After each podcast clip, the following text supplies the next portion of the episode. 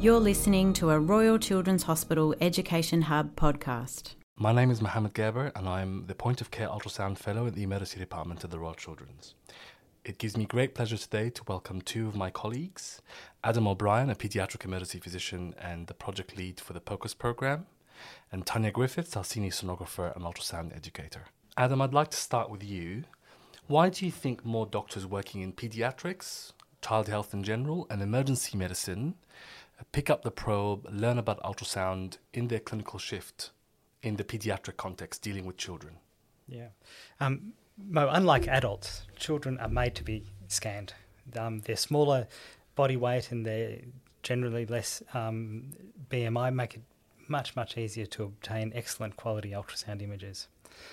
Um, with respect to ultrasound guided procedures, we know that we only with procedures, we only have uh, one chance really to do a procedure because the children won't give us a second chance. And we know that ultrasound guided procedures have a much uh, higher chance of first um, attempt success. So it's really good. We're using it, using it more and more in uh, peripheral intravenous access. We're doing a lot of uh, skill sessions that we'll be talking about later, and that's really improving uh, vascular access, particularly in the emergency department, but some other areas as well. And then, then there's the diagnostic applications of point of care ultrasound. Um, this has the ability to really enhance the care of our patients. Um, it gives us real time anatomical and physiological information that gives us a bit piece of information that we otherwise wouldn't have.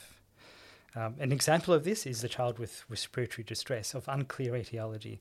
A, a quick um, lung ultrasound that should take less than 90 seconds can give us information about consolidation, uh, pulmonary edema, and, and pleural fluid, for example, um, with really good sensitivities and specificities.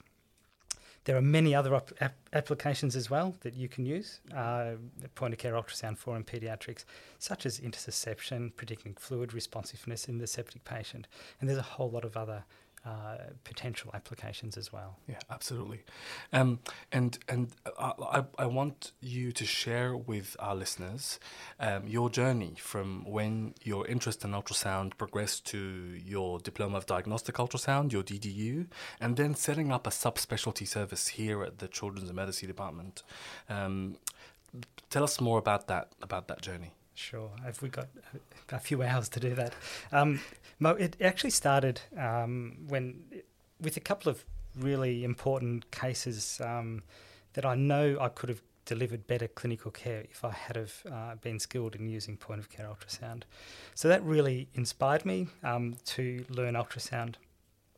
I I then enrolled in the for the diploma of diagnostic ultrasound, ultrasound and spent the next four years studying and practicing um, and then eventually got that diploma in in 2016. I have to say special thanks to our medical imaging department, particularly the sonographers and a couple of the radiologists for their patience and tuition over that time, um, right here at the Royal Children's Hospital. They, they were amazing. Um, while doing that, that work for the diploma, I started the process of, of getting funding to start a hospital wide point of care ultrasound program. And that, that involved uh, going to the Executive Project Approval Committee. Um, and with their help, we were able to um, make a, a, really, I think, a really good project plan. Uh, and then we went to the foundation and they gave us a, gave us a really uh, generous amount of money to, to start um, the program. And that included money to get um, eight ultrasound machines, some an, an, IT platform to to document point of care ultrasound on. It also included uh, a project lead, an ultrasonographer, and a fellow as well for a three year period.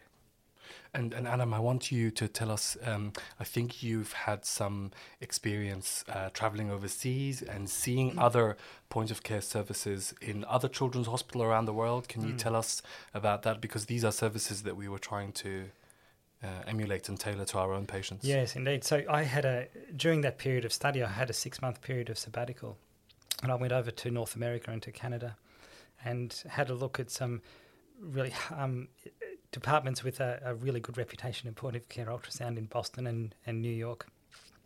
But probably most relevant to us is the uh, Toronto Sick Kids Hospital. Um, they have a probably the world's best pediatric point of care ultrasound program. So a lot of what we're doing is really uh, mimicking uh, and uh, their their program, and I think even doing be, going beyond that and, and improving on their service as well. Yeah. Ultimately, wonderful.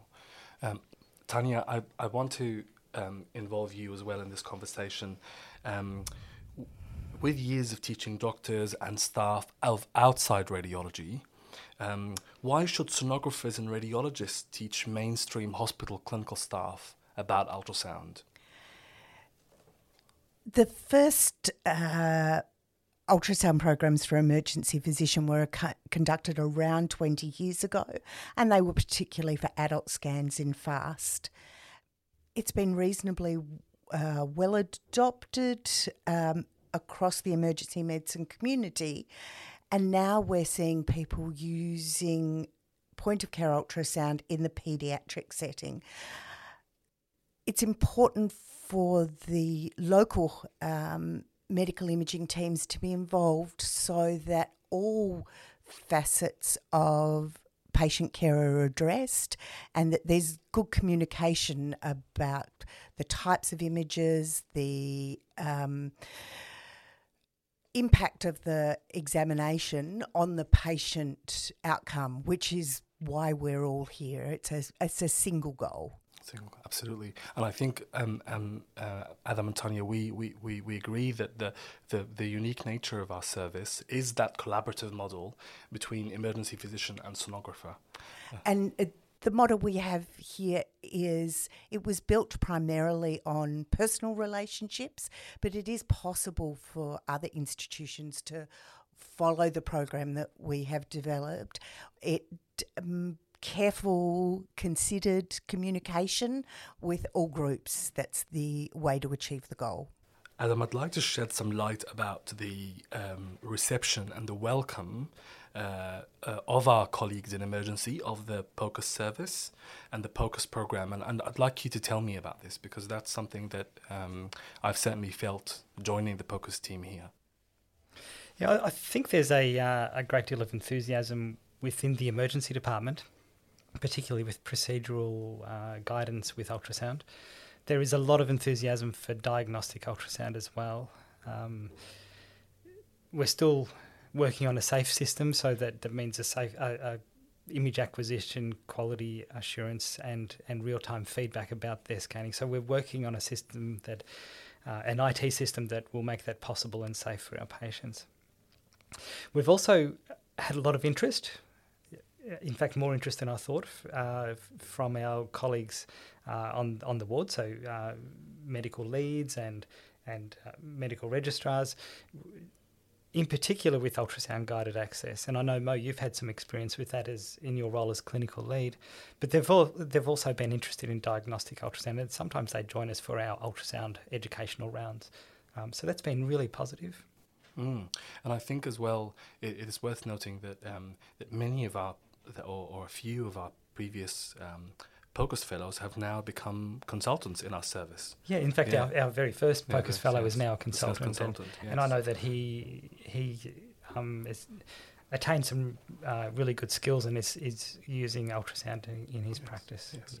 And I think these links that we've had with our medical colleagues have ex- expanded the ultrasound round beyond the ED, mm.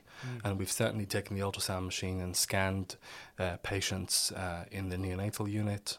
Uh, on and on other medical wards, I think. Yes, yes, that's right. Yes, yep. yes. Tania, I know you've campaigned to teach doctors on the floor basic ultrasound skills for many years in your practice.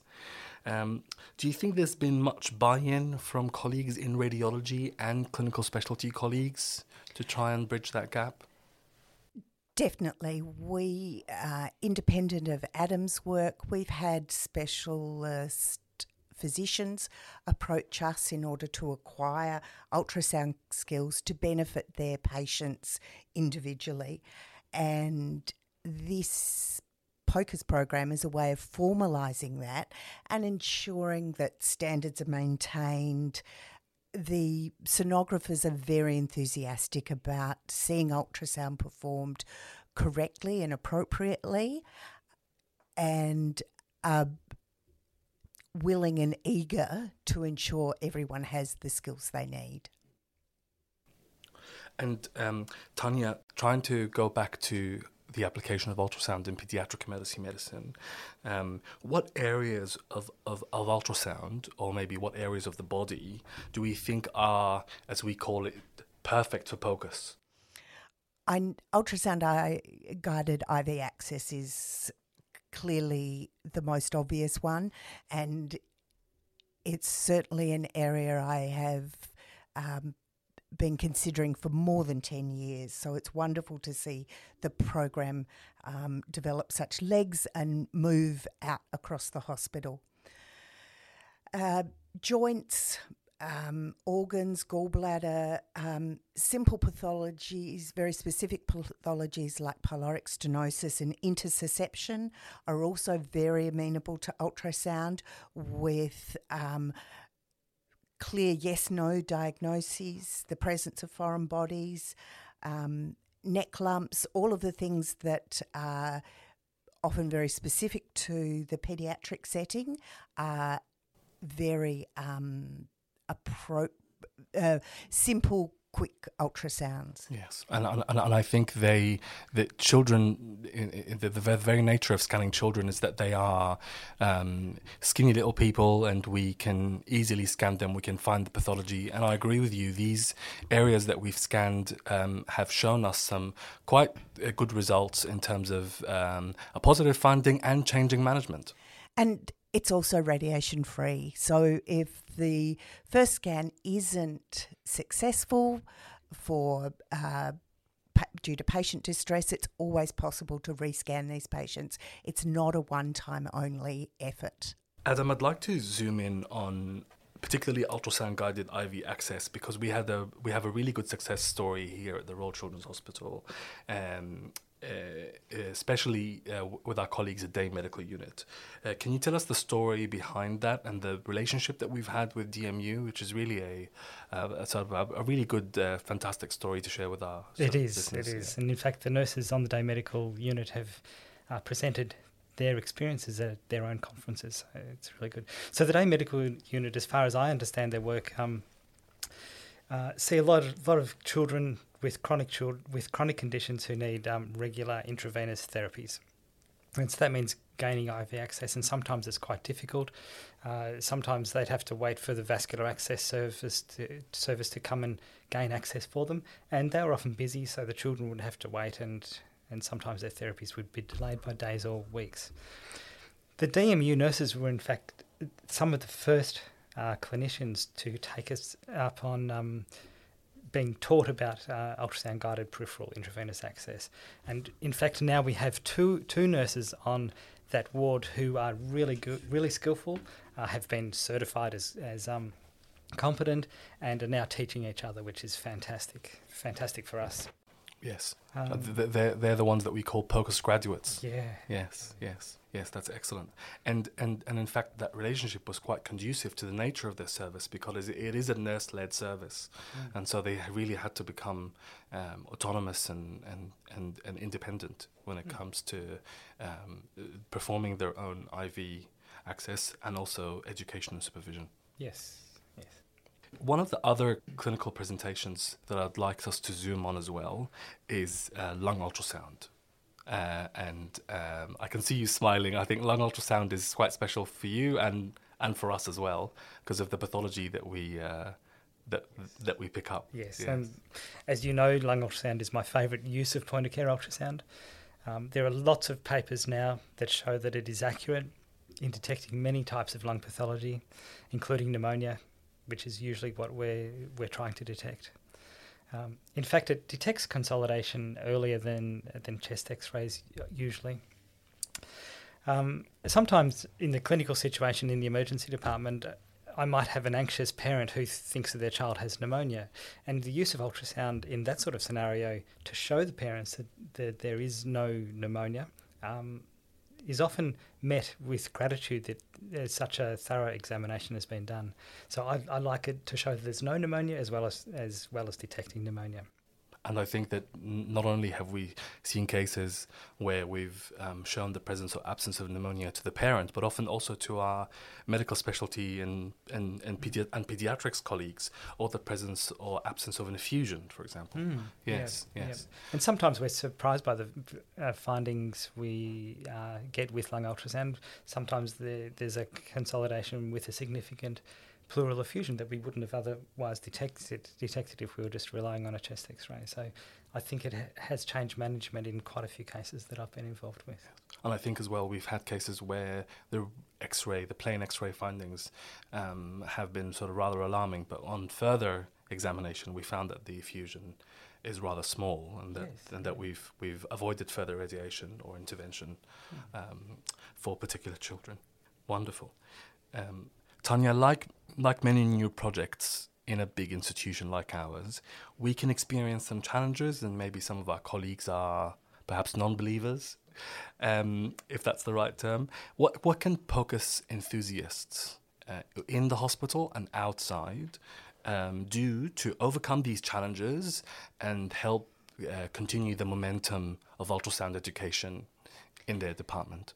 So I think one of the most important things is to recognise that point of care ultrasound is just that it's to answer a single clinical question with a yes or no answer.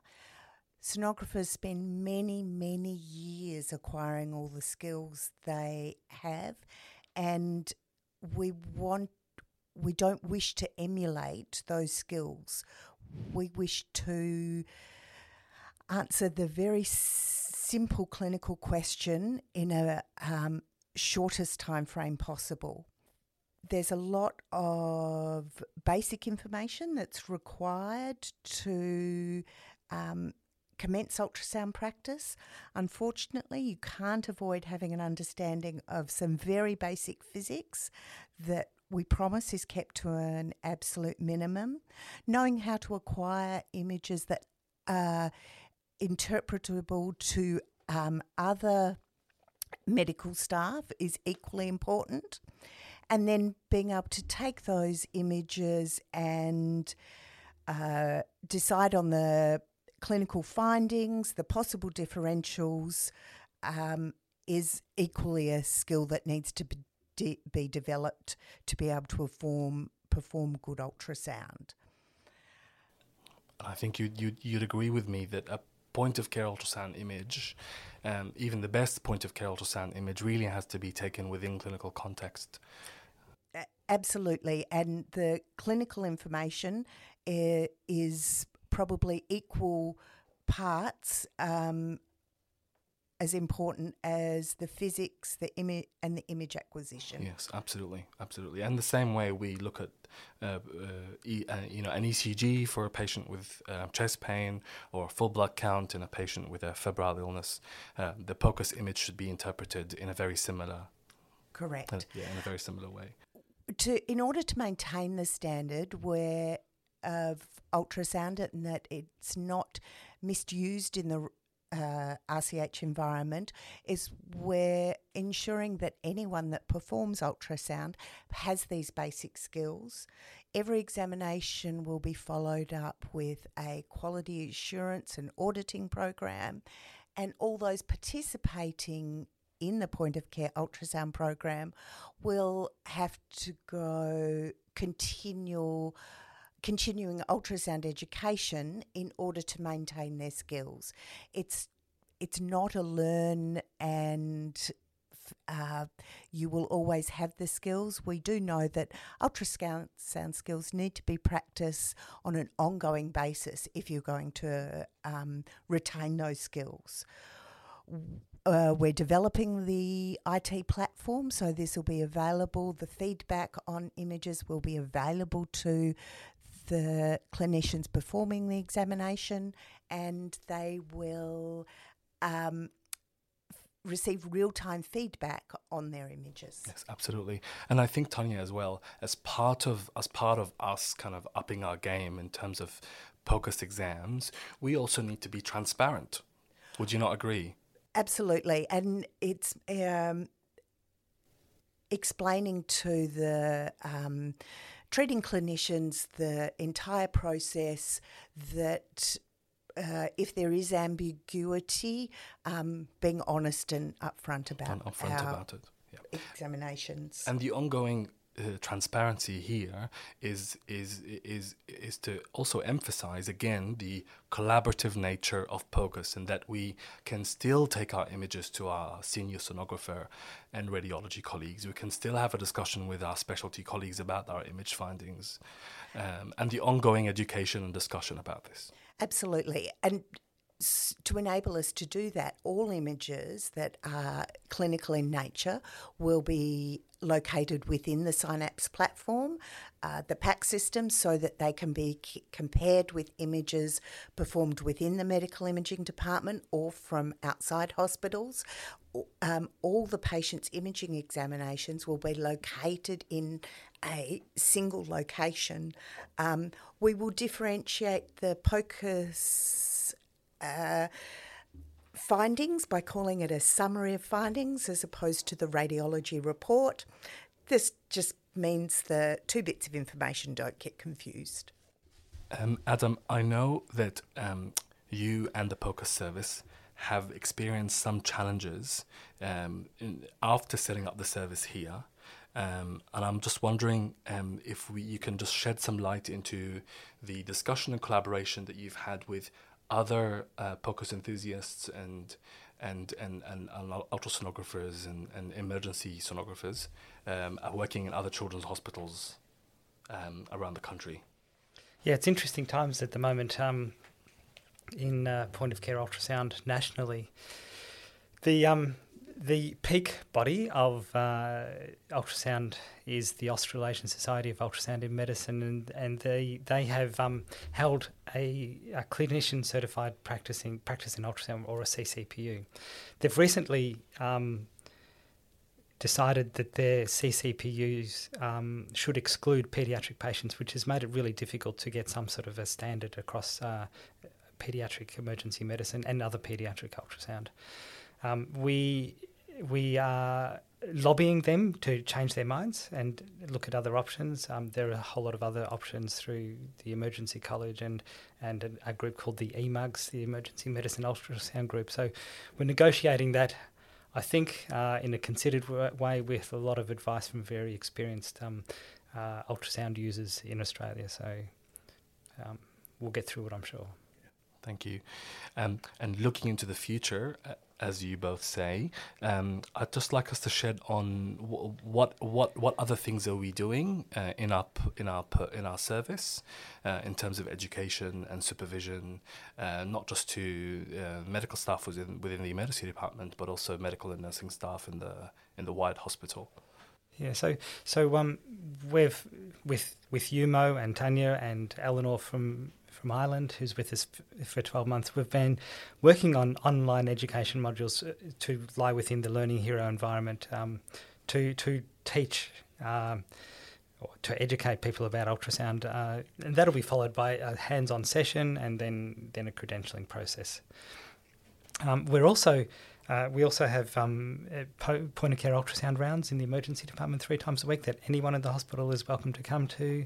Uh, we we have rotating fellows, ultrasound fellows every six months, um, of which you're one at the moment, Mo. Sono Review is our IT platform to allow the review of images and the completion of the summary of findings. It will also contain um, the, uh, have the opportunity for us to conduct uh, quality reviews on every examination.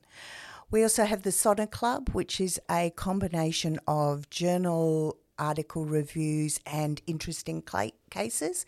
We will be having this on a fortnightly basis. We have rotating fellows every six months. We have a new fellow, and uh, to date, each fellow's brought a new set of skills to the role and is improving the position of POCUS within RCH. Um, they have uh, demonstrated their worth um, significantly in the development of the programs within um, POCUS. And, and Tania, I also want to touch base uh, on um, the, the, the enormous work that you and Adam have done with many of our specialty colleagues in developing our summary of findings worksheets. Yeah, it's an ongoing process. Um, I don't know that it will ever be fin- finished. We will always find something to improve, but that's the nature of the beast. We uh, are very lucky to work with such enthusiastic teams um, rheumatology, gastroenterology, the uh, respiratory unit. They're all um, incredibly enthusiastic. Intensive care unit are moving ahead in leaps and bounds in their use of point of care ultrasound within their own environment. Thank you. Um, Tania and Adam, thank you very much for joining me today. Um, this was a podcast from the Royal Children's Hospital podcast series. Uh, today we talked uh, All Matters POCUS with Adam O'Brien and Tania Griffiths. Um, thank you for joining us, and until next time, happy scanning. Thank you. Thank you. Thanks for listening. Please view the description section below for more information on this topic. The Education Hub is a collaboration between the Royal Children's Hospital and the University of Melbourne Department of Paediatrics and funded by the RCH Foundation.